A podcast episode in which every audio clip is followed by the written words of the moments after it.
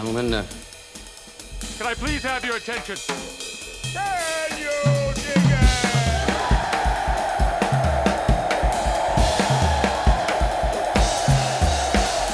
Greetings, dear listeners. This is Jonah Goldberg, host of the Remnant Podcast, brought to you by the Dispatch and Dispatch Media.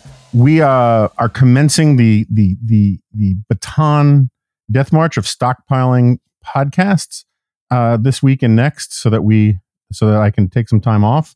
And uh, so we're recording at a weird hour on a weird day, but I wanted to get our today's guest back. Seemed like a great opportunity to do that. Uh, Shawn Bushway, he's a professor at the State University at Albany. I've been told that that's the correct, correct way to say it. They're not uh quite as obnoxious about it as the Ohio State University, but give them time. He's also an adjunct researcher um, at the Rand Corporation, which is probably the closest real life gets to what Hollywood thinks think tanks are like. um, as someone who's spent a lot of time in the think tank world. Um, and Shawn, you spent a lot of time studying crime and recidivism and all the rest, and you have a new pile of research, uh, which people can find. We'll put in the show notes. Resetting the record: the facts on hiring people with criminal histories, and it's actually a compilation of a bunch of research that you and your colleagues have been doing. So, first of all, welcome back to the Remnant. Hey, thanks for having me. You're famous. I got at least three people that noticed it after I was on your show. So very nice. Let's go for five. Anybody who listens to this who knows Shawn, say, "Hey, I heard you on Jonah's podcast." Let's see what number we get. Okay, I'll, I'll report back. Please do. Please do. I have to admit, one of them was my dad. That, there's no shame there. um, you know, your your your dad is a discerning and fine American. Thank you, Mr. Bushway. So, um, why don't we just sort of before we get into the research stuff, because it's sort of that's sort of the it's not the end of the story, but we, just sort of some level setting. Last time we had you on, it was because everyone was freaking out about crime. People are still freaking out about crime, but it has it feels like the numbers are moving in the right direction for the most part. And I'm not saying look, I mean, it is it is a rule of journalism going back since the beginning of journalism that crime is always self-justifying as a news story.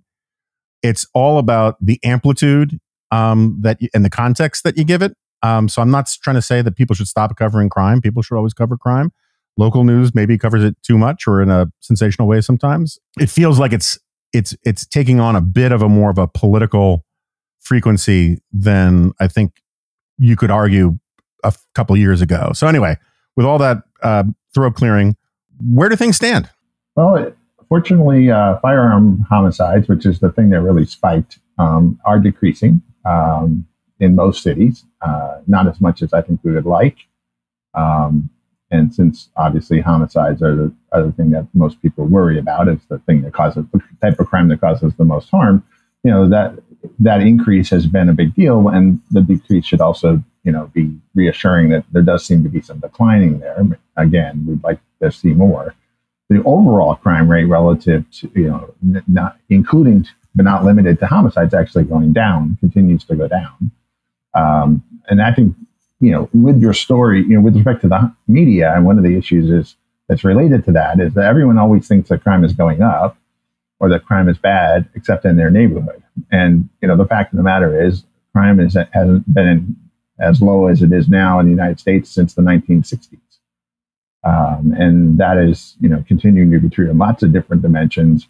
And the, the, the good news that we sometimes lose on that is that crime is particularly down in, among in the African American community, which is really good news. And so the racial disparity in the criminal justice system has dropped um, across a number of different measures and different uh, points of entry into the view, and, that, and that's all very good news. Um, it doesn't mean we're done or that you know that, that everything's as good as it could be, but it, it, does seem like there are a lot of positive stories coming out of the criminal justice and, and crime uh, side that often don't get featured in the media. So again, I fully understand that the plural of anecdote is not data, and that these things don't have uniformity across the country. You know, it's, it's some of it's regional, all that. Right.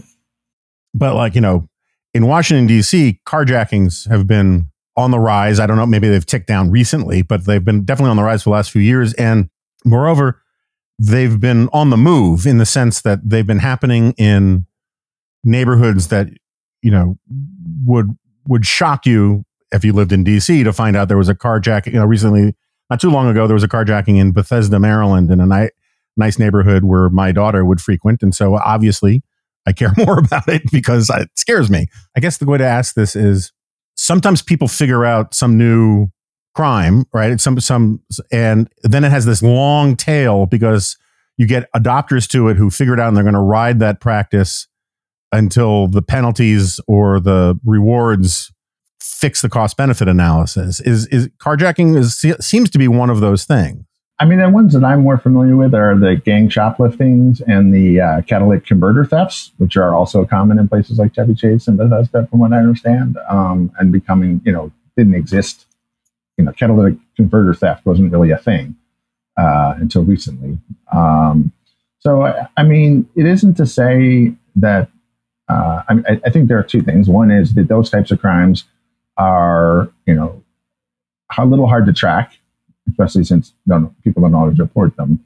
Uh, but the levels of crime that we're experiencing, even with that, are nowhere near where they were in, say, the 90s uh, and 80s. And so I think, you know, should we be worried about these things? Sure. Um, but is it anywhere near the level of concern that we had in the 80s and 90s? No. And, you know, is there some risk that these concerns will drive the politics such that we make some of the same mistakes that we made in the 80s, 90s vis-a-vis uh, criminal justice policies that led to the four, you know, fourfold increase in the number of people incarcerated, large increases in racial disparity. I think those are legitimate concerns that people have. And to the extent to which we can understand the problem, I think it helps a lot. And, and I think knowing, for example, that young people today, I mean, there's some new results that are just stunning, right? So do you remember back in the, you know, during the presidential elections where everyone said 30% of African American men were going to be in prison by age 30? Do you remember that? It's only been cited 16,000 times, right? right. There's a report from the Bureau of Justice Statistics. Well, those people are now, uh, you know, you can actually look, you know, that was a prediction made by the Bureau of Statistics in, the, in 2000. You can actually look now in 2020 and see how, what those rates are. And then the actual rate is like 15%, which is obviously not great. It's still really high, but it's nowhere near 30%. And the prevalence of people under the age of 25 in the prison system is dropped in half.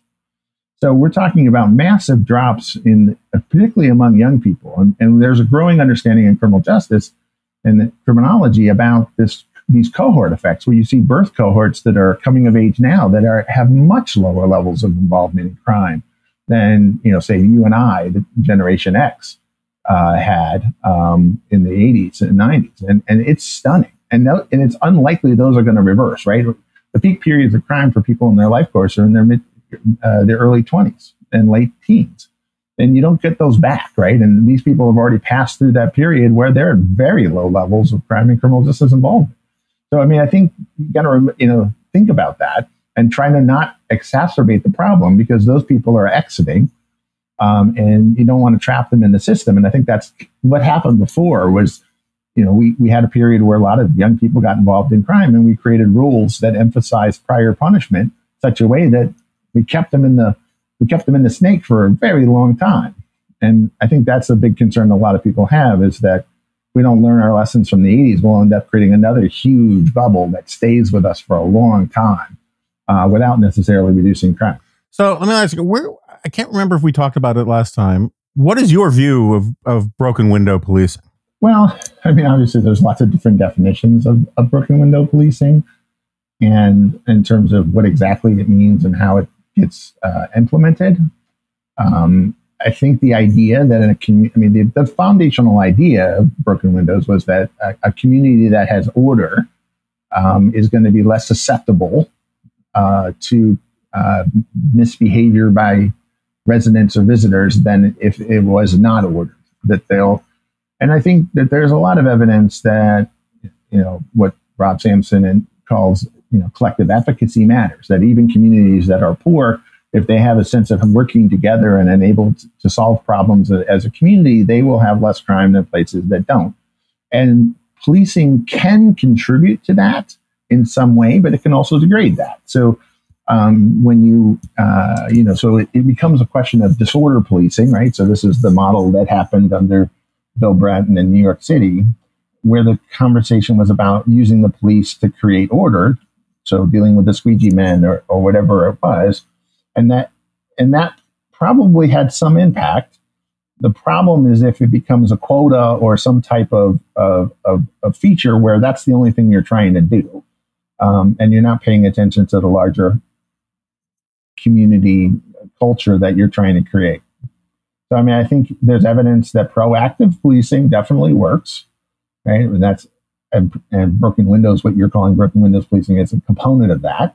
And that's a decision by the National Academy of Sciences. But there are also risks, right? Because it, being proactive means you're, you're going to go to places that are more crime prone or have more relation, uh, crime reported, and you're going to do things that you wouldn't otherwise do. And so that runs the risk of alienating people. It runs the risk of uh, creating a sense that people are being targeted. So th- there are risks involved, but the evidence is that, and that's worth paying attention to.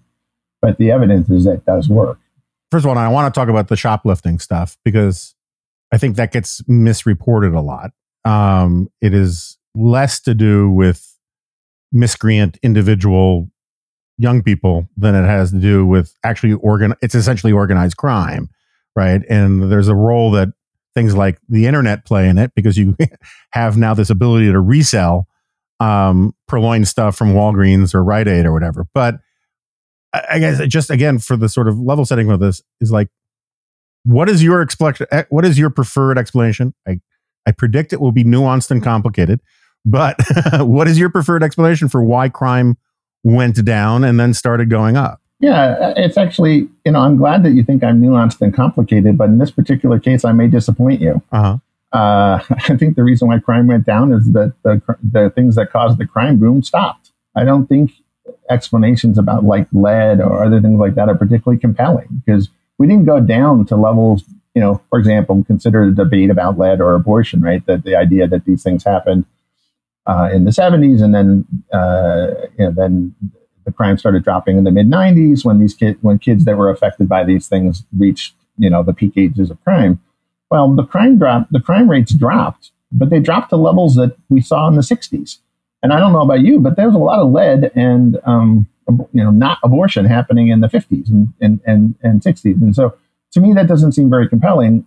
Yet i understand that you know in the united states in every in most countries there are crime booms and there are sets of the things that caused crime boom in this period are going to be different than the things that caused crime boom back in the 80s. In the 80s, it was crack, and the you know so the white flight and the movement out of the cities of businesses um, that kind of came together to create the perfect storm for crime. And those things eventually dissipated, right? Um, enough people died, enough people decided this is enough that that those things stopped. And so the, the, the social contextual features that created the incentives, the motivation for crime disappeared. And so we had a crime drop. Um, and that's why it's so important to focus on these cohort differences. I mean, I'm talking about 10 years, you know, take two birth cohorts, 10 years apart in Chicago.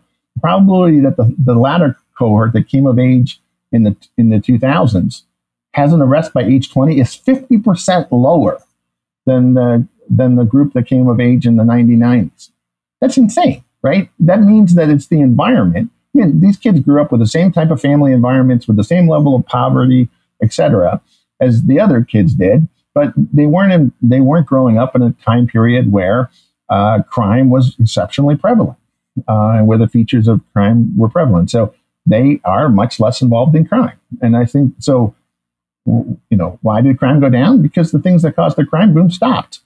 And that's what happens with crime booms. There are a set of conditions that exist and then they go down. I mean, if you think about what happened in the most recent crime boom, I think COVID had a lot to do with it. I think George Floyd had a lot to do with it, and those, you know, and COVID because of the absence of um, police on the streets, but also because of the uh, absence of schooling. Right, we had entire communities where all of the teenagers, you know, eighty percent of the kids in high school weren't in school, and we have very clear studies that show when kids are not in school, lot they do lots of lots of other things right? I mean it's not this is not surprising. So and what's going on now is the renormalization where people are going to be are in school and there you know there, there's more there's more movement in commercial centers and things like that. And so to me it's it's the absence of the thing that caused the crime boom that leads to the crime drop. So a layman listening to this uh listening to that i mean there's something on the one hand there's something profoundly conservative about it right? Which is sort of that you know, what is it? Edmund Burke says, example is the school of mankind and he will learn no other. Sometimes younger people have to see the mistakes of the people just a little bit older than them and see how unpleasant that is. And they say, I, I don't want to do that. And, um, and societies and communities adjust bad behavior by condemning bad behavior and all that. I, I get all that. But it also sounds like you, you, your narrative is remarkably devoid of actual public policy successes or failures in that story, right? It is simply that there are exogenous conditions that lead to. I mean, it makes sense in some sense in terms of like the the pan the pandemic stuff, but crime did go down dramatically. There are a lot of politicians on the left and the right who argue about what the public policies were that led to it. And do you sort of do you? I mean, other than proactive policing, which you has a is it sort of a double edged sword, um, or as a as a cost benefit as has trade offs to it, which I think is probably indisputable. Are there not public policies that that either f- through failure or success affected the way the the line moved on the graph when it comes to crime over the last twenty five years? So the first thing that I think is worth pointing out is that it's really hard to explain anything that goes up and down pretty much everywhere. so that's you know as a you know causal story, you'd like to have things that went up in one place and down in another, and you can see where the you know what ha- places that went up, what happened to them, and places that went down, what happened to them, and so it's very hard to explain national trends in anything. Um, the second thing is that I mean there isn't it isn't the case that people don't think incarceration led to some of the you know for example the increased use of incarceration led to declines in crime. It, it's just not given all of the credit. It's given twenty percent of the credit and so, you know, and you have a bunch of things that account for some percentage of, of the reduction. But, you know, the New York City uh, story is, is one that often gets cited because of the problem oriented policing. But crime went down to lots of places, including places that didn't have problem oriented policing. Now, New York City was particularly dramatic. And so I think it's, but I think it's a, I wouldn't say exogenous in the sense, I mean, I think I think it's largely endogenous in the sense that there's a you know the stock market is pretty endogenous, right? And there's a response, and at the end of the day, there's no sig- there's no no signal left. It's all noise because people are responding to the information they get, and that's what's happening. I think in the in the market for crime, where you know people do uh, respond by moving away or you know buying more security or you know, enough people join gangs that the returns to gang activity drop. So there's evidence, like say, the wages from participating in crime went way down. Uh, uh, in I'm sorry, for drugs went way down in the, in the 80s and 90s. Um, whereas the returns used to be fairly high, they went they're basically minimum wage.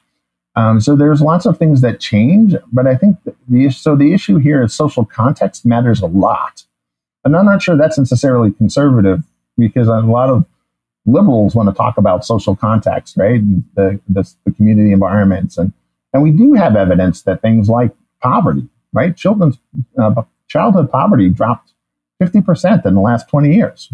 Did that have an impact?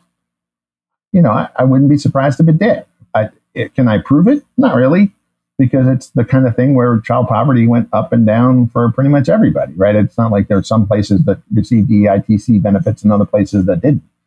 So I, I think that um, it's just very hard to show.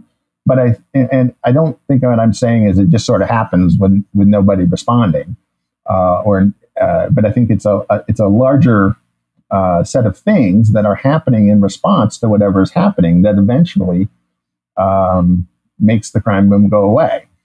Um, you know, for example, you know, a lot of the activity in the mid '80s was about open air drug markets. Well, what do you know about the 1990s? Cell phones, right? So now there are very few open air drug markets in the United States, right? Because that's not how you do business anymore. And that results in a lot less violence. Um, and so I think, you know, there are examples, they're idiosyncratic, right? And that they're, they're true for across different environments. Um, and, and, and the very nature of crime booms in the United States is that every crime boom is different, right? And so you, you can't predict what's going to happen, and you can, but you can explain it in the in retrospect. But the factors are always different, and the responses are always different. But you have to, but again, remember that kids who grew up in one environment have much different levels of criminal justice involvement than kids who grew up in a different environment. And so they're being affected by the environment in very important ways.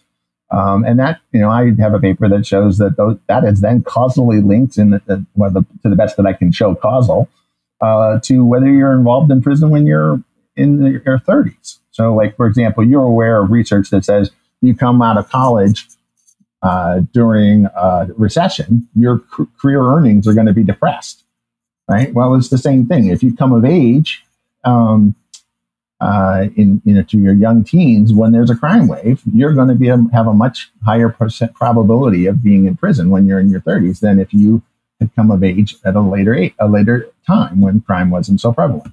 So I think you know is how would you describe the, the, story about the recession and, and your career earnings? Because these are not small differences. Would you say that's conservative? Would you say that's liberal? Oh, I, I didn't mean conservative in the left right sense. I meant in a sort of small c ah. kind of like General Kutuzov in, in, in War and Peace, who says time and patience will solve these problems in, in the sense that, and, and, and you corrected me on some of it. So that's, that's fine. But I, I wasn't saying, oh, you sound like a right winger on this because right wingers aren't making the argument that you're making. I mean, the argument that you're making is that a lot of the easy fixes that a lot of right wingers propose aren't necessarily the the way to fight crime, right? I mean, or they have lots of costs that might, right? You know, and, and I, you know, I think one of the things is that the best example that I have in my research is prior records, right? We went from a system that didn't really influence uh, use prior records very much to one where prior records drive a lot of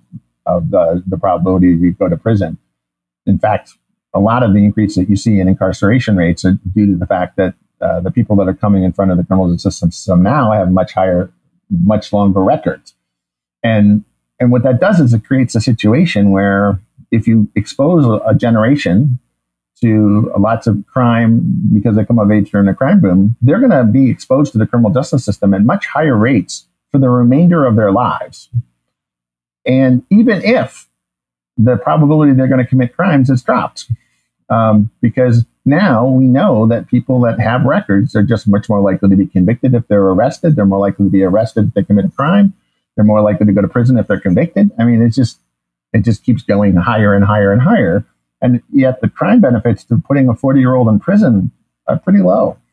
Um, and so I think that, you know, we repeat our mistakes um, in terms of you know that not repeat our mistakes. I shouldn't say that, but I mean, I don't think we fully understand the consequences of those things, and they last a long time. You know, and they have consequences outside the criminal justice system. Think about the homeless population. So there's a lot of concern about the you know this large homeless population, and uh, you know and how prone to death they are. You know who they are, right? They're not people that they're not 20 year olds. They're not 25 year olds. They're not 30 year olds. They look like you and me, Jonah.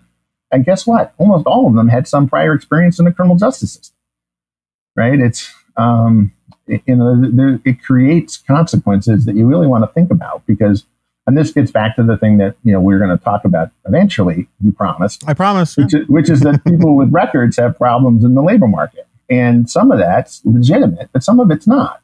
And and, and I think that's something you that I don't think people consider enough in terms of the consequences to how you respond to the criminal justice, uh, how you respond to these uh, sort of society wide increases in crime and the consequences that they have over a long period of time for society as well as for individuals. All right. So I promise we're going to get to the record stuff in just two seconds, but I'm, I, am i am just putting myself in the place of a lot of my listeners. I don't know. I, guy, I have to talk to the producer guy because I'm not sure your track record on getting back to things in two seconds is all that good. all right. Well, two seconds is figurative, not literal. Uh, yeah. That said, um, I understand. I think it's a very good point about how it's hard to find discrete explanations, causal explanations, and national trends, right? But a lot of people will say, I can hear, the, I can, I can see the emails now saying, well, how do you explain San Francisco, right? That San Francisco seems to be an outlier even among national trends and the Chesa Boudin policies and the not enforcing crime stuff. And a lot of it, I don't know what, I haven't looked into what the violent crime stats are for San Francisco. It seems to me that a lot of it is sort of petty larceny and also just quality of life stuff, and there are open air drug markets, it seems to me that public policy has to play a role in explaining some of that given that I, at least it appears to me, both anecdotally and from what I read, that San Francisco is an outlier for these national trends as well. Yeah, I'm not an expert in San Francisco. Uh, at least uh, I, I, didn't spend time boning up on San Francisco before our call. So that's fine. I I, uh, I think that I, I, I be careful that I'm I'm not saying that so public policy doesn't work or that you know policing doesn't have an impact. I think the evidence is pretty overwhelming that it does. Um, I think the, the question is that the behavior, as we got back to at the beginning, right? You know, we talked about collective efficacy and the and the ability of communities to to enforce informal social control themselves. The the vast majority of crime control in this country does not happen through public policy. It happens through uh, the actions of individuals and community. Most of the reason why people don't do things doesn't have anything to do with the criminal justice system, right? That's formal social control there's a lot of things about informal social control that drive your behavior, whether it be the fact that Mrs. Jones is going to catch you if you do something in the neighborhood or at school, or that your mom's going to do something or find out about it, or or that you know your spouse might not like it if you did this or or whatever. In other words, you know the primary glue that holds society together and creates order is informal social control, not formal social control formal social control kind of comes in after informal social control has failed. And so, you know, when I I'm puzzled by the fact that we don't want to examine why we've experienced, you know, California, there was an 87% decline in violent arrests for youth. 87% in places like San, for, you know, 1995 versus 2019. Holy Moses, why was that? what did people do? We're talking about you know communities that we typically think of as high crime, including African American communities, and yet the crime dropped a lot. And do I think that's only you know because of the police? No one thinks that's just because of the police. That's because something happened in these communities that led to differential behavior patterns. And why aren't we trying to find out what it is? And why aren't we trying to learn what it was that led to this? And I think Patrick Sharkey's work is important in this respect. But I think you know it, it's you know the, you, you need the police because sometimes the informal social control doesn't work. But the vast majority of what's going on is within order in the communities has nothing to do with the police. And so I think that's you know something that has to be understood that the, the things that drive crime are often sort of things that are affecting the way that communities relate to one another or the, the opportunities that are present, etc. Um, you know, for example, social media that makes it easy to learn how to steal Kias or whatever. Um, but then the, and the police can have some response to it, but that's not only that, right? So now Kia is going to fix that, right? So there's a lot less car thefts than there used to be because there are these ignition locks and other devices that policy and, and person, you know, private security created to try to solve the problem. And then policing is part of the story, but not the whole thing. Okay, let's take a second to hear from our sponsor. Do you owe back taxes? Pandemic relief is over now. Along with hiring thousands of new agents and field officers, the IRS has kicked off 2024 by sending over 5 million pay up letters to those who have unfiled tax returns, or balances owed. Don't waive your rights and speak with the IRS on your own. They are not your friends. Tax Network USA, a trusted tax relief firm, has saved over $1 billion in back taxes for their client, and they can help you secure the best deal possible. Whether you owe 10,000 or 10 million, they can help you. Whether it's business or personal taxes, even if you have the means to pay or you're on a fixed income, they can help finally resolve your tax burdens once and for all. Call 1 800 245 6000 for a private free consultation or visit tnusa.com slash remnant. That's tnusa.com slash remnant. Okay, so let's take a second to hear from our sponsor, Aura Frames. Longtime listeners know I'm a big fan of Aura Frames. I've gotten them as gifts. I've given them as gifts. I sent my daughter back to college with one so she could look at many, many, many pictures of her cat and I guess her parents as well. So if you're looking for the perfect gift to celebrate the moms in your life, Aura frames are a beautiful Wi Fi connected digital picture frames that allow you to share and display unlimited photos. It's super easy to upload and share photos via the Aura app. And if you're giving an Aura as a gift, you can personalize the frame with preloaded photos and memories. I can attest it is very easy to use, very intuitive. You don't have to read a lot of documentation. It's just like you load the app and it says, says uh, what pictures do you want in your frame and you put them in your frame and you can change them and you can set the settings to whatever you want for how long the pictures stay there. It's pretty idiot proof. From grandmothers to new mothers, aunts, and even the friends in your life, every mom loves an Aura frame. Named the best digital photo frame by Wirecutter and selected as one of Oprah's favorite things, Aura frames are guaranteed to bring joy to moms of all ages. Right now, Aura has a great deal for Mother's Day. Listeners can save on the perfect gift by visiting auraframes.com to get $30 off plus free shipping on their best selling frame. That's auraframes.com. A U R A frames.com. Use the promo code REMNANT at checkout to save. Terms and conditions apply. Okay, so let's turn to to your research. Is that your way of saying you don't you don't like that answer, Jonah, or or No, do you want I to mean, hold your promise about like getting back to something? I want to keep my promise to you, and I oh, uh, good. um and I could I could pepper you with all sorts of questions about all that if you like, and we can go back and do Marvin Wolfgang again if you like that too. But um, I figured Ooh, oh, he's he's pulling out the heavyweights.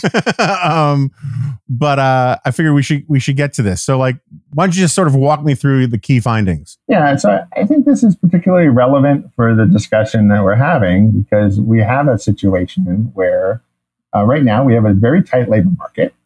And during tight labor markets, you get to the end of the queue, and people with records are at the end of the queue. So, what, what we're able to show is that um, right before COVID, uh, when the labor market was as tight as it is now, um, 46% of the men who were looking for work, so they're unemployed looking, which means they were actively in the labor market looking for work, had a criminal conviction as an adult for a non-traffic offense. And, you know, now important to note that, you know, it's not that, you know, that criminal records are fairly common. 30% of all men of the same age had a record, but it was particularly common among those that were looking for work. And so if you were looking for workers, you were going to see a large number of people that have records. Um, and so you're going to, you know, the, the large employers, 90, 95% of them do background checks.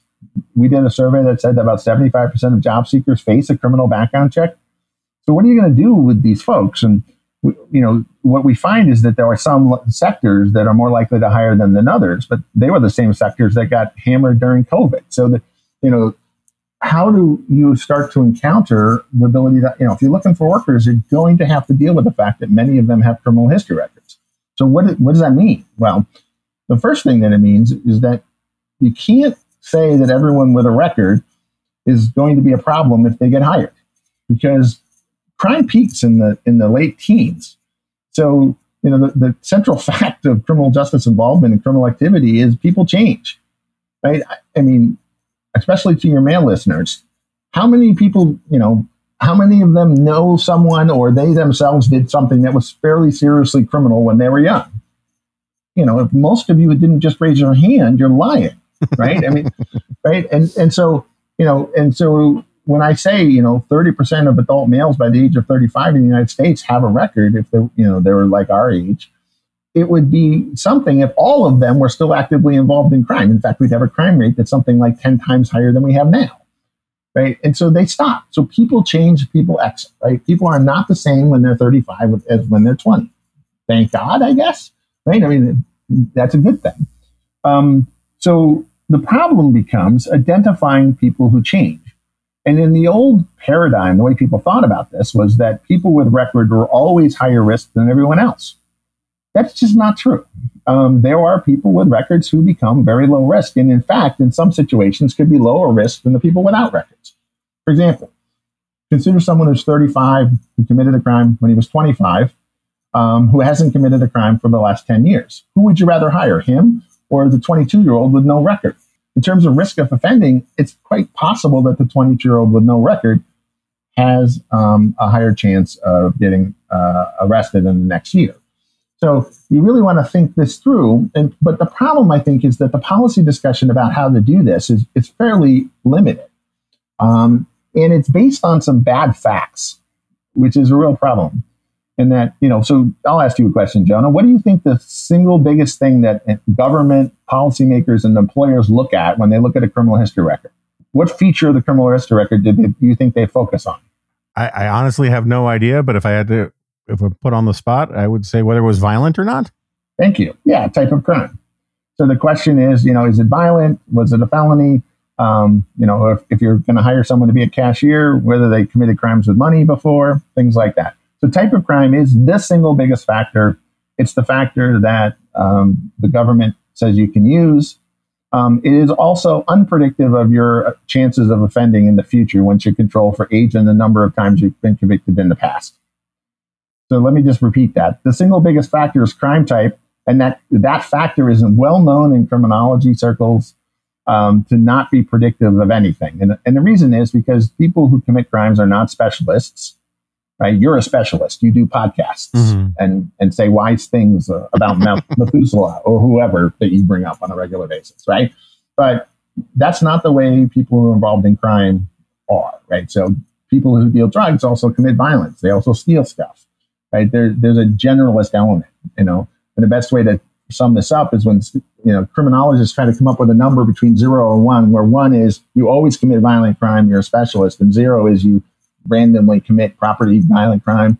The number that you come up with is like close is like 0.17. People are generalists, and so the information about type of crime is not predictive. Um, and there's a reason why people think it is, and it's called hindsight bias, right? So, you, you know, you come up with someone and you say, "Oh, gee, he, you know, suppose you hired someone and he committed a violent effect, violent crime on your, on the job, and you look back and you go, "Oh, committed a violent crime before. You should have known." Well, the problem is there's a lot of people who committed violent crime who didn't go on to commit another crime. Right? You can't see the desisters; you only see the guys that committed another crime, and the predictive power of that is is pretty low. Does that hold across different I mean, all crime types. I mean, I, I it's largely true for all crime types. There are certain crime types that are slightly more likely to be specialized. Mm-hmm. Sex offenses mm-hmm. is, is, an example of something that looks um, more specialist. And remember, I'm saying once you control for a number of crimes, right? DWI, for example. But once I, you know, uh, control for the fact that you've had three previous crimes, i.e., three previous DWIs, it's no more predictive to know that you have a DWI than anything else. Um, but I think you know the degree of specialization. Let me let me just give you two numbers and, and see if it makes sense to you.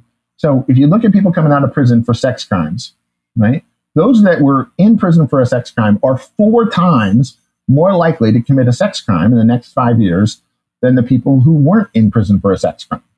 That sounds like a specialist, right? Well, let, let me tell you the next part of the number, which is that the probability they're going to commit another sex crime is 2%. So 2% of the time, they're going to commit another sex crime, and they're going to recidivate about half the time for something else. In other words, 96% of the time when they commit another crime, they're, they're not going to commit a sex crime. And so, uh, and the number for people that didn't commit a sex crime is like half a percent. So they're much more likely to commit lots of other things than they are commit sex crimes. So, what are you going to feature? The fact that they're more likely to commit a, a, a sex crime, or you're going to focus on the fact they're committing uh, other crimes as well? And so, um, I, I, think that the reality is we just have a tendency to to look backwards, and yet when we're talking about prediction, you're thinking you have to think forward. You have to look at everybody who's in the set of what could be done, and then consider what happens going next. And when you do that there's just not a lot of evidence of specialization. And so a lot of the policies that are preventing people from working are based on this idea that type of crime matters, and it doesn't, at least when it comes to predicting recidivism. Um, and that's a, that's a really profound thing um, because one of the issues that comes up is the EEOC has a, has ruling has a jurisdiction in this area, right? because criminal history records are correlated with race. And so you can't use features that are correlated with race if they have disparate impact. But the single biggest factor they'd say you can use is crime type because it's apparent, you know, they said back in the 70s that it's correlated with recidivism. It isn't. And so I think, you know, what we have as a situation is so I've been able to show in, in research that I did in New York where if you consider crime type as required by state statute, you do two things. One, you do not improve your prediction ability whatsoever, and you increase the racial disparity in the hiring process. So it's like the worst of both worlds. So we're currently using a feature that is not predictive and um, increases racial disparity. So, you know, what that means is there's a lot of people that could be working um, that are um, not given an opportunity because of ill-considered ideas about what's relevant. There are other things that help you predict, like age and the number of priors. But you know, the single biggest thing is how many years it's been since you were involved in the criminal justice system.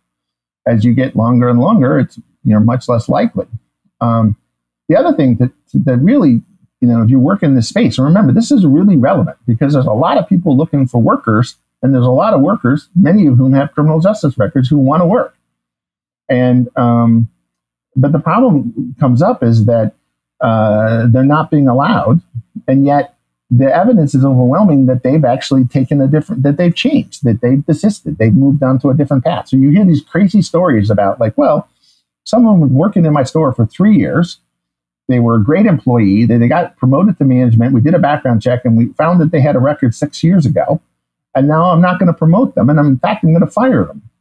When, what's the most relevant piece of information here? The fact that six years ago they committed a crime or that they worked for you for three years and were a great employee. And, and it's stunning to me that people aren't believing their own eyes, right? Because people are not realizing, you know, taking into account the fact that people change and they do. It's funny. I mean, just as an anecdote, I have a friend who's very successful in the financial sector, and they had a situation like that where a guy was working in IT turned out that he had a criminal record. He lied on the application about it, and they really agonized about it, and they wanted to keep him on. They thought, you know, he gave every bit of evidence that his life has changed. The problem is, is that when you're dealing with outside investors and financial regulators, yep.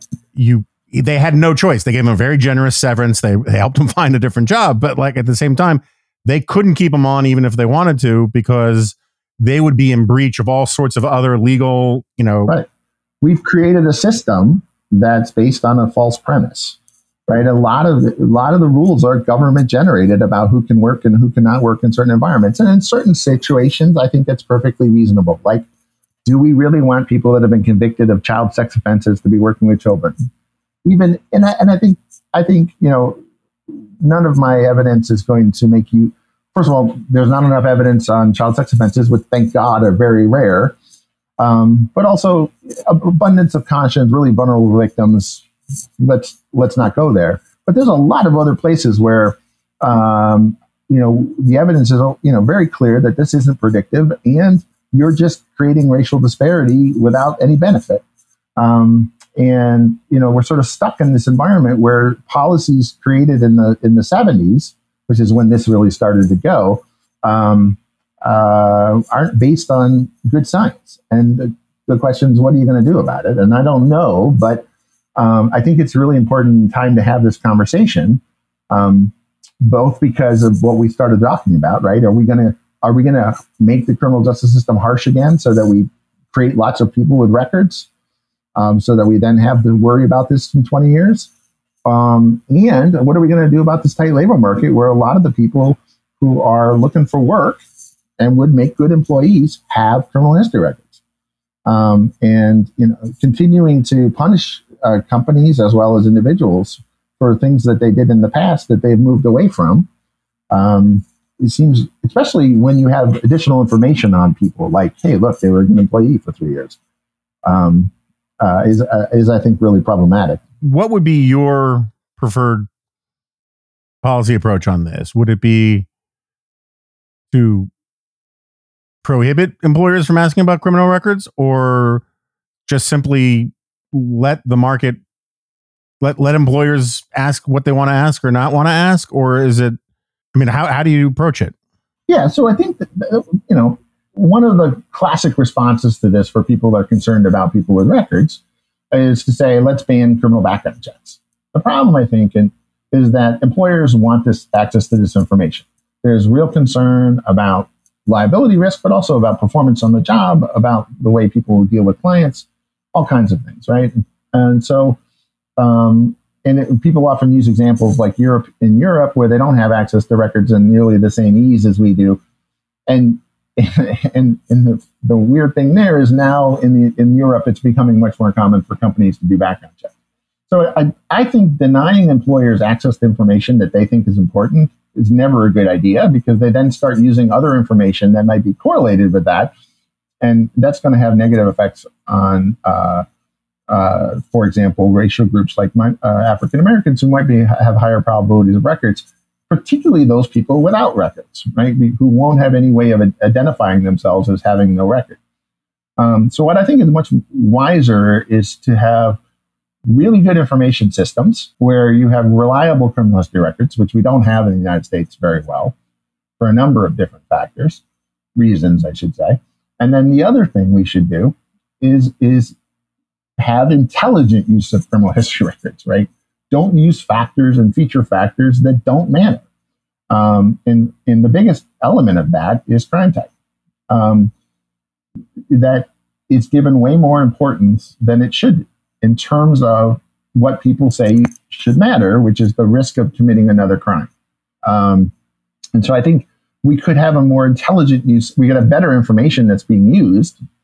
Um, and then we could also use that information more wisely uh, in ways that uh, provide a realistic picture and provide a pathway for people who have committed crimes to, to make it and inter- reintegrate into society, which is, after all, the goal, right? Every single person with a record can never get a job again. This is not going to be good for the rest of us. Right. And also it's I mean, you can be a real law and order type, but if you've if you've paid your debt to society, as the phrase goes, then you've paid your debt to society. It shouldn't be a lifetime mark of Cain that says, you know, oh, and by the way, it's five years in jail and you can't get a job for the rest of your life. That wasn't what a jury ruled, right? And or what a judge sentenced someone to. And yeah, and just remember, we're talking about a lot of people, right? We're talking about you know, fifty percent of the men by the time of men by the time they're fifty are going to have at least an arrest and possibly a conviction, right? I mean, we're talking about huge parts of the of the population that are going to get involved in the criminal justice system, um, and so I think, and that's true in Europe. It's true in the United States.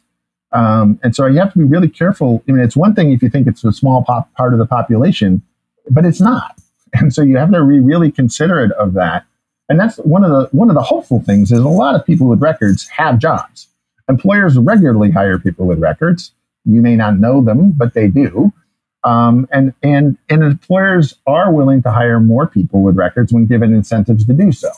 So there's this isn't an either or situation. It's uh, um, could we think about ways to do this in such a way that more people are integrated in a community and since I've done some of the work that shows that people who want to work, who can't work, are more likely to commit crimes, we as a society will benefit more if we find ways to make this happen. The hard part is that the company doesn't benefit when when Jonah doesn't commit a crime because he has a job. The company doesn't benefit for the most part because those crimes are usually committed off the job. But but I do as a society, as a member of society, I benefit that Jonah's not out there running around doing crime. And so we as a society have some incentive to, to, to try to find ways to solve this problem. And I think we are in a good a good place to do so now with a really tight labor market uh, because you know there's a lot of people looking for workers, uh, and one of the group that's left that doesn't have the jobs is people with records, and and the pe- and the records are one of the reasons why they're not getting employed. So I have, a, I have a sort of a, just a broad brush methodological question, which I'm sure you deal in, with in your, some of your intro classes, but is one of the reasons why the people with one crime, you know, uh, on their record, that it's not predictive of future crimes, is because the people for whom one crime would have been predictive went on to commit more crimes, and so they're not in the sample anymore, right? I mean, are, are the are the the people inclined to be repeat offenders they're not out looking for jobs because they're already in jail? I mean, it just it, how? Yeah, this is a really good. Uh, I, I, hate when people say it's a good question. Like I become the arbiter for a good question, but that is the heart of the matter. So one of the things that people often say is that we know that almost everybody coming out of prison recidivates. So it must be that everybody recidivates. Well, it turns out that's not the right sample. There, there are statistics in the Bureau of Justice, Justice Statistics that says, okay, for example, of all those people who left prison in 2004, uh, 80% of them get rearrested in the next nine years. So you say, well, gee, everybody recidivates. The problem is the group of people that got released from prison in 2004 uh, is not a random sample of everybody that went to prison um, because it's an over it's over representing the people that failed multiple times. So a lot of the, the people who go to prison are, are what you said, frequent offenders. Um, and there are many people that go to prison or get convicted for the first time and never get convicted again. Um, so they are less likely to show up in a sample if you just grab a group of people that are exiting prison in any given year. And so you're you're overestimating the actual recidivism risk um, by 30 to 40 percent, depending on what measure you're talking about, and even more than that if you're talking about convictions. And that's really important to remember because it's exactly what you said. The guy that offends once, gets convicted, and never shows up again, right, isn't going to be collected in a sample of recidivists. Um, and so we have these great statistics on recidivism from the Bureau of Justice Statistics that are wonderful for the criminal justice system. They're fantastic, right? If I'm a prison superintendent and I want to know who's going to fail, those are the numbers I want to know. But if I'm thinking about from an employer's perspective, who do I want to know about? Well, I want to know the people who are free in, in the community who haven't committed another crime. And the people that have failed, I don't really care about because they're not available for work anyways. And so the, the recidivism risk for those people that are free in community and haven't committed another crime is much lower than the numbers that get thrown around here. And that's a real frustration, right? Because it's it's based on bad facts again. Um, and then this, I was very happy that you brought that up. It's almost like I told you about it ahead of time, which I didn't for the record, because it's a really important thing that people fail to understand. They keep repeating these recidivism statistics by the government, which are intended for the use of the criminal justice system and not for, say, groups like employers who are concerned about the recidivism of people who've ever been to prison or ever been convicted. This is a slightly different issue because the people that you're talking about are essentially a different population. But you know the you know this Daniel Penny case in in New York City, the guy who put the homeless guy in a chokehold, and you know if you read the record of the of the person he he killed, this guy I mean, we keep you keep mentioning you know our similar ages. I grew up in New York City in the in the seventies and eighties, and there's a real Larry Hogue, you know, Madman and 96th Street vibe to the guy who died. I'm not trying to disparage him. It's it, the whole thing is tragic, but it, I think the the the tragedy is in part because this young man had serious mental health issues. He was on a list of the most concerning cases in the entire system and there were, talk about hindsight bias, there were a number of times where this guy did really terrible things. And the system sort of said, eh, we're going to look the other way. Um, I'm just, for the sort of conservative kid who grew up in New York City dealing with all the crime stuff, this thing really just pings a lot of nostalgia is the wrong word, but you know, it, it feels like a very much a flashback to arguments we had in the in the 70s and 80s, particularly about the mentally ill. I'm just wondering, how do you look at cases like that? I, I think everyone sort of agrees that our mental health system has really failed a lot of people, but it overlaps so much with crime. Um, and I think a lot of the things that make that piss off people about crime are really things that they should be pissed off about the mental health system. But I'm just wondering how you think about it. Well, I, to, to stay on the thread for a second, that person you know, I think there was one year that person had 20 uh, criminal justice convictions or experiences with the criminal justice system. So if you just look at people that are going in and out of the system in any given year, that guy is going to be a big part of the story, right?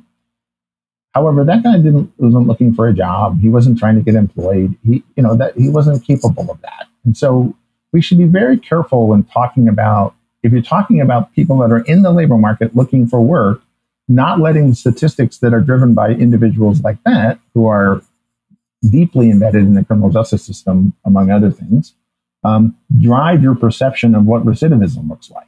Um, and because I'm telling you, the recidivism rates for the population of people who are looking for work who have a criminal history record are far lower than the overall population of people uh, who who came out of prison yesterday or, have a criminal conviction, right? So we really have to be careful and that's why we've we've titled our, our work at Rand uh, "Resetting uh, the Record" because really want to think about when you're talking about employment, you want to be talking about the population of people who are looking for work.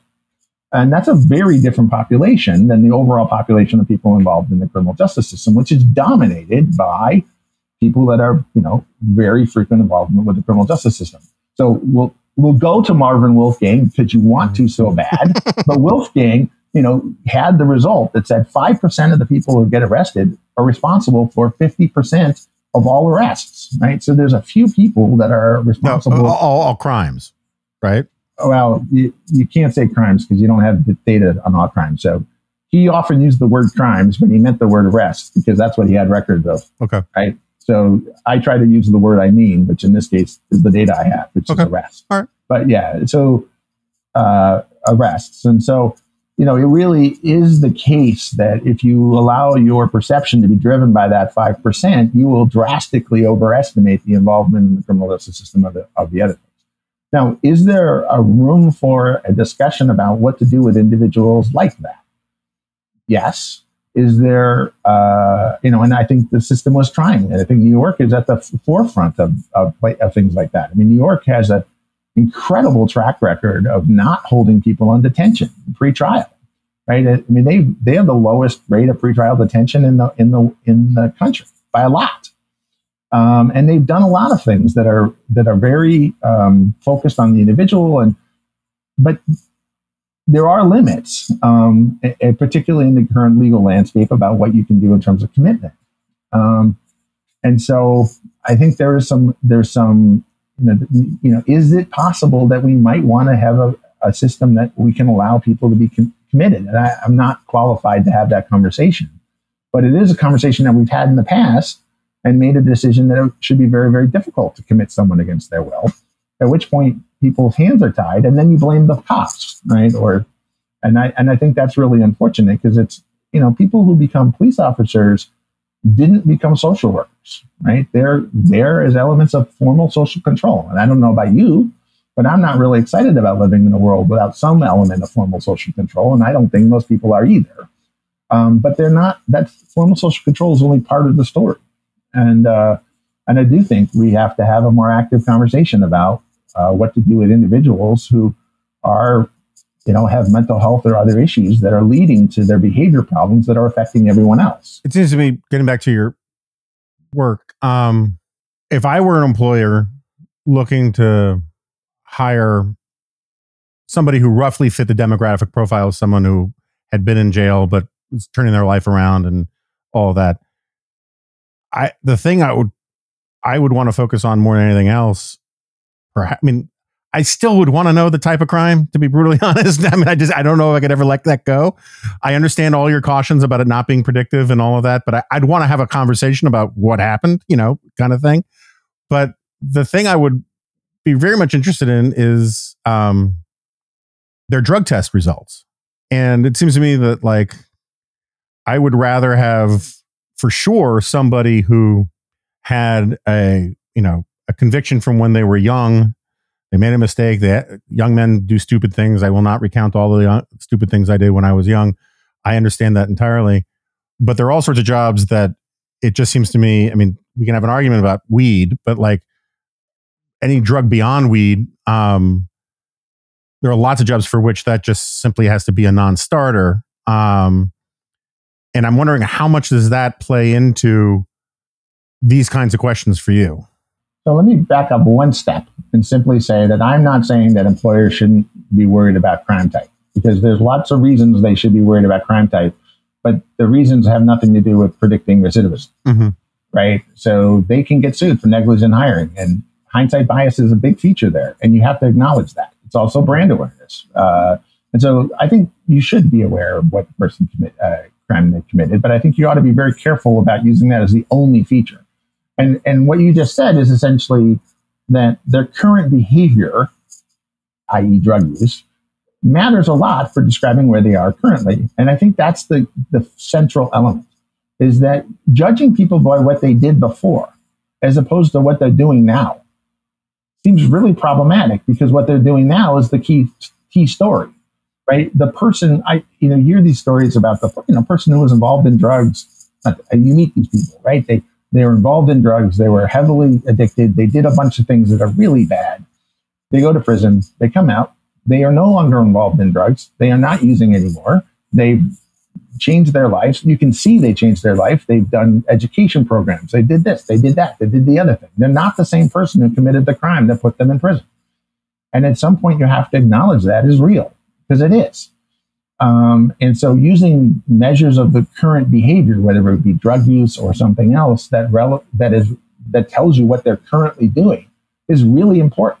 And when that information is used, you don't need the other information. And that's the part that's really problematic, right? Where people act as if the old information is more relevant or important than the, the information about what persons or people are currently doing. And that's just simply not the case. And so I think focusing on drug tests or whether or not they showed up to their rehabilitation programs or to their training programs and whether they're on time and whether someone would vouch for them in the community tells you a lot about where they are and recognizing that because people do desist, people do change. Um, even people that are pretty heavily involved in crime change. I mean, I'm sure you've met them. I, I, I have too, where you know, people that committed terrible things when they were in their 20s and 30s are now very different people. Yeah, I mean, there's there's a lot. I mean, I, I, it's been a while since I read up on it, but I know there's a big chunk of social science research on this applying to terrorists, right? Um, and that middle-aged terrorist, which uh, uh sometimes is a rare breed, but like the the really heinous acts that are committed by you know you know Islamic Jihad or whatever. It's the young young men who are doing it, and um, people age out of that where there are enormous number of social um, and institutional pressures to sort of stay in the terrorism game, but people lose their taste for for doing terrible things, even when there's an entire nationalistic, ideological, religious, you know, narrative supporting it, and then at some point someone just says, "Yeah, I'm I'm, I'm done with this," and you can imagine where there's much less of that. You know, I mean, I'm, there's something roughly analogous in some gangs, I suppose. But really, you know, it's like being in a gang is weird if you're past 30 years old, you know? Well, a gang membership isn't nearly as long term as people think it is. Right. It's, it's got the same sort of people are in, people out uh, kind of trajectory. This is probably a somewhat depressing question, but how optimistic or hopeful are you about your recommendations actually working their way in any time soon into sort of public policy and politics. So I, I tell you a funny story. The first time I uh, ever went in front of a corporate group to talk about this, I was invited to talk to a large employer, and I they wanted to know what the criminal justice criminology literature said about predicting risk. And the first thing I said is crime type doesn't predict anything uh, in terms once you control for age and type of crime um, I was immediately dismissed from the room, where, and then I then sat for eight hours in a small office by myself until the end of the day. Well, the person that brought me there tried to explain what I was saying. Um, so the good news is that happened a long time ago, and that doesn't happen anymore. And so I, I'm I'm probably preternaturally uh, optimistic, and I have been doing this since 1995. So, but I do think that there are is a growing awareness about the problem with taking a group of people and automatically taking them out of the workforce and other elements of society. Um, and that there is a growing sense of, and I think the labor market, the tight labor market, creates an opportunity for that conversation. Um, and so, do I see people more willing to consider ideas than they used to be? Yeah. Um, think about ban the box. You know, 10 years ago, ban the box was a crazy idea that that no one used, right? And now it's you know more or less the rule of the the rule of the land, in especially for big employers. So I mean, I think change can happen in this space, um, and uh, you know, and, and I think, but it, in but you never know, right? It's one of these things where when you start out doing research like this, this is my main area of research. It's not my only area, but it's my main area. And when you start out, like when I first started doing work in the space when I was nine, in 1996, I was told to leave the area because no one cared. You know, five years later, people started to care, and now my work is cited in the EEOC, and I talk to people like you. I say I'd like to talk about this, and you don't tell me to go shut up. Maybe it's because you were stuck in Nantucket and you haven't talked to anybody for a couple of weeks. But you know, uh, it, I'm optimistic that you know this is worth.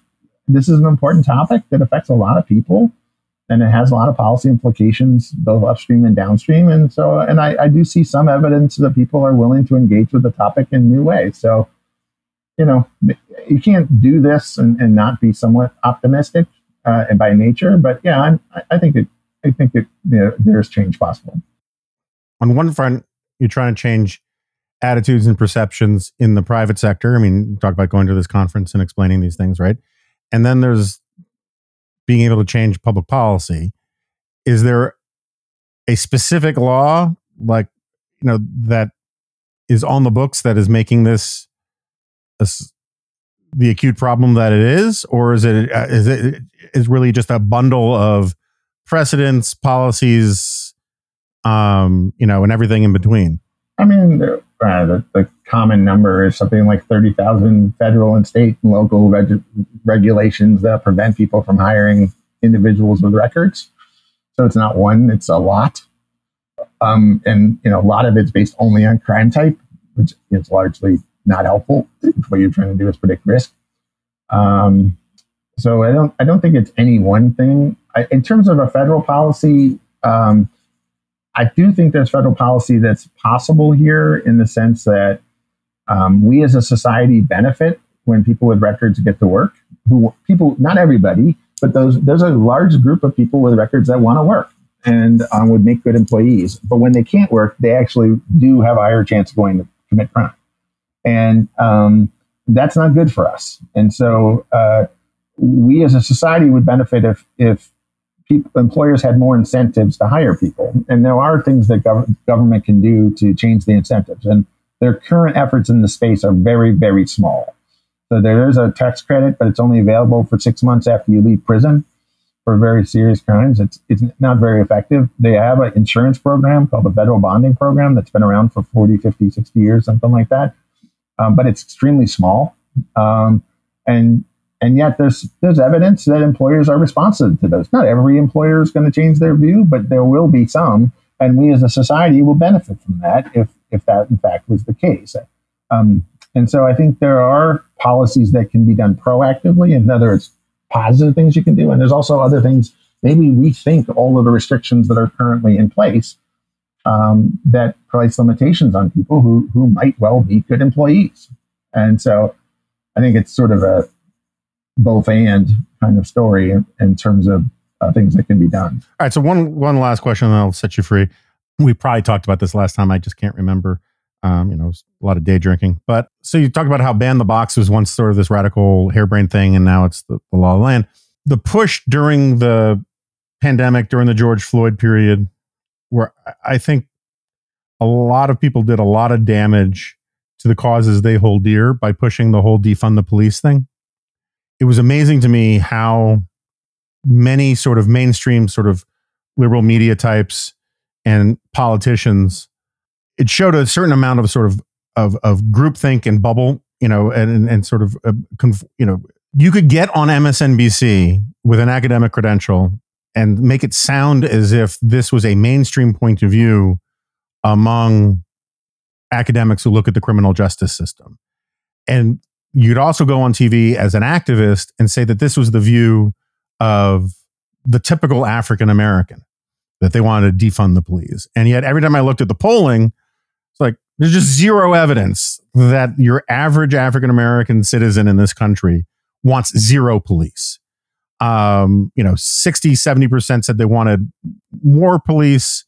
It's like 90% said more police or the same amount, you know, and and somewhere between 10 and 20% said fewer police, but there's an enormous quantitative difference between saying fewer and none, right? And and yet this thing got so much oxygen that it allowed conservative right wing types to say, see, they really want to get rid of all the police, which was not true of most Democrats. it was not true. Uh, and, and, and so I guess part of my question is you travel in these circles, you go to these conferences, you know, like how many actual people who are actually doing real criminology work, real, real sort of recidivism work and all that kind of stuff actually believe in the defund the police, sort of the hard version of the defund the police thing, not like more resources being sent to social workers. I there's some perfectly colorable, fine arguments on that front. I mean the stuff like I remember the New York Times. It got to the point where the narrative about defund the police got to the point where lots of politicians were saying, look, defund the police doesn't mean abolish the police, right? And so the New York Times went and found some academic who said, and they put it in the headline when we say abolish the police, yes, we mean abolish the police. Uh, how fringe a point of view is that, or is that an actual real point of view among people who in in your world? I mean, I, I'm not running in the advocacy circles. I'm a scientist. And so you can see I didn't give you lots of opinions about what I think you should do. I spent a lot of time trying to tell you about the facts of the case. Um, so I, there are plenty of people who are who would be considered criminologists, typically considered critical criminologists, who believe that. As in critical theory kind of criminal? Yeah. Okay. Uh-huh. There's a whole group of criminal, critical criminologists who believe that. Um, and I've definitely had people say in my presence, you know, everyone believes this. And I, you know, I query as to whether I should raise my hand and say, well, I'm not sure I believe that. Um, so I, I, think it's a it's a strong undercurrent. Um, but I think there's also a large group of people that sort of know the evidence that you suggested, and um, you know, I, there's just not a lot of evidence that people want to live in a world without without some formal social control. Now, again, recognizing that formal social control should be an an element of what you're doing to provide a, a society we all want to live in, not the only thing um, you know, it's a sign of failure, right? If you have to go and put someone out in the street to prevent crime, it meant that all the other things that should have prevented crime didn't work, right? And so, um, you know, it, it's not a it's not a thing you should be proud of that you have to do. Obviously, it would be great if we all lived in a society with no cops, um, but it, it, it, it isn't the case that that's the that that's true. And so, uh, and I, I agree with you that this perception, particularly that you know African Americans don't want to have police, is, that's just completely not true. Um, so I, I, you know, but it is a general, uh, you know, it is a it is a way of thinking that exists in criminology. I, I have no sense of how many or what the percentage is. Yeah, I mean, to me, it's just one of these things where I, I it, it it's like radical it's like some i mean there are all sorts of analogs you know radical libertarian types who think the average american wants to get rid of vast swaths of government. Would that that were the case, but that's just not the case. Similarly, this idea that you know the the the average African American person. I mean, one of the ironies of all this is that the median African American voter is now sort of to the right of the Democratic Party. They're the ones who got Joe Biden elected, and you know the idea that middle class black ladies in South Carolina want no police is just it's it's such a obviously bad political idea. And I think it's bad for the discourse because it's sort of like what my colleague David French, former colleague David French, always like to call nut picking is it allows people to take the most extreme form of an argument and say, see, this is what all those people believe. And turns out, you know, you know, I, I have all sorts of differences with with all sorts of Democrat, you know, like what's his name, Clyburn. But you know, Clyburn doesn't want to get rid of police. Um, and when you talk like that, it becomes very difficult. It becomes very easy for a lot of people to dismiss anybody because they think it's all slippery slope towards you know the defund the police position, and that's just a loser politically. I'll give you an example of where that kind of plays in. It, uh, I've done some recent work. I just got a paper published on with uh, two colleagues, John Engberg, uh, uh, three colleagues, John Engberg and Lucy Sorensen, the grad student, uh, and uh, Avila Acosta is the name, last name of the grad student. I don't want to leave her out. She's great. And um, we looked at, we had the first national study of school resource officers and to look what their impact is on crime uh, in the schools or problems in the school. And oftentimes when people do this kind of research, they only focus on the negative things that happen when cops go in school, suspensions and, and you know, remembering, of course, that cops don't suspend anyone in schools, that principals do. But, um, and it's really interesting as to what gets the weight in different environments. But what we've been able to show consistently with a couple of different studies is that in, cops do, in fact, reduce the amount of, um, uh, you know, I want to say serious violence, but I don't mean shootings because it's impossible to study shootings because they're so rare. Uh, but you know, reasonably serious violence like fistfights and things but it also is the case that there, you have more arrests and the principals end up suspending more people. And and those people tend to be uh, uh, minorities, and so there are costs to the use of police. Um, but to pretend that the costs, I mean, that there aren't also benefits, is I think ignoring the evidence. And so, you know, is there are there things you can do that are less costly that have some of the same benefits? Maybe, and if there is, maybe we should do those. Um, but you know, the the alternative to you know pretending that that's not going to happen, you, you you may have some very you know uh, situations that might not be so great, and and you'll see lots of that backlash in the school resource officers, right? And there was a Denver got rid of all the school resource officers in the schools.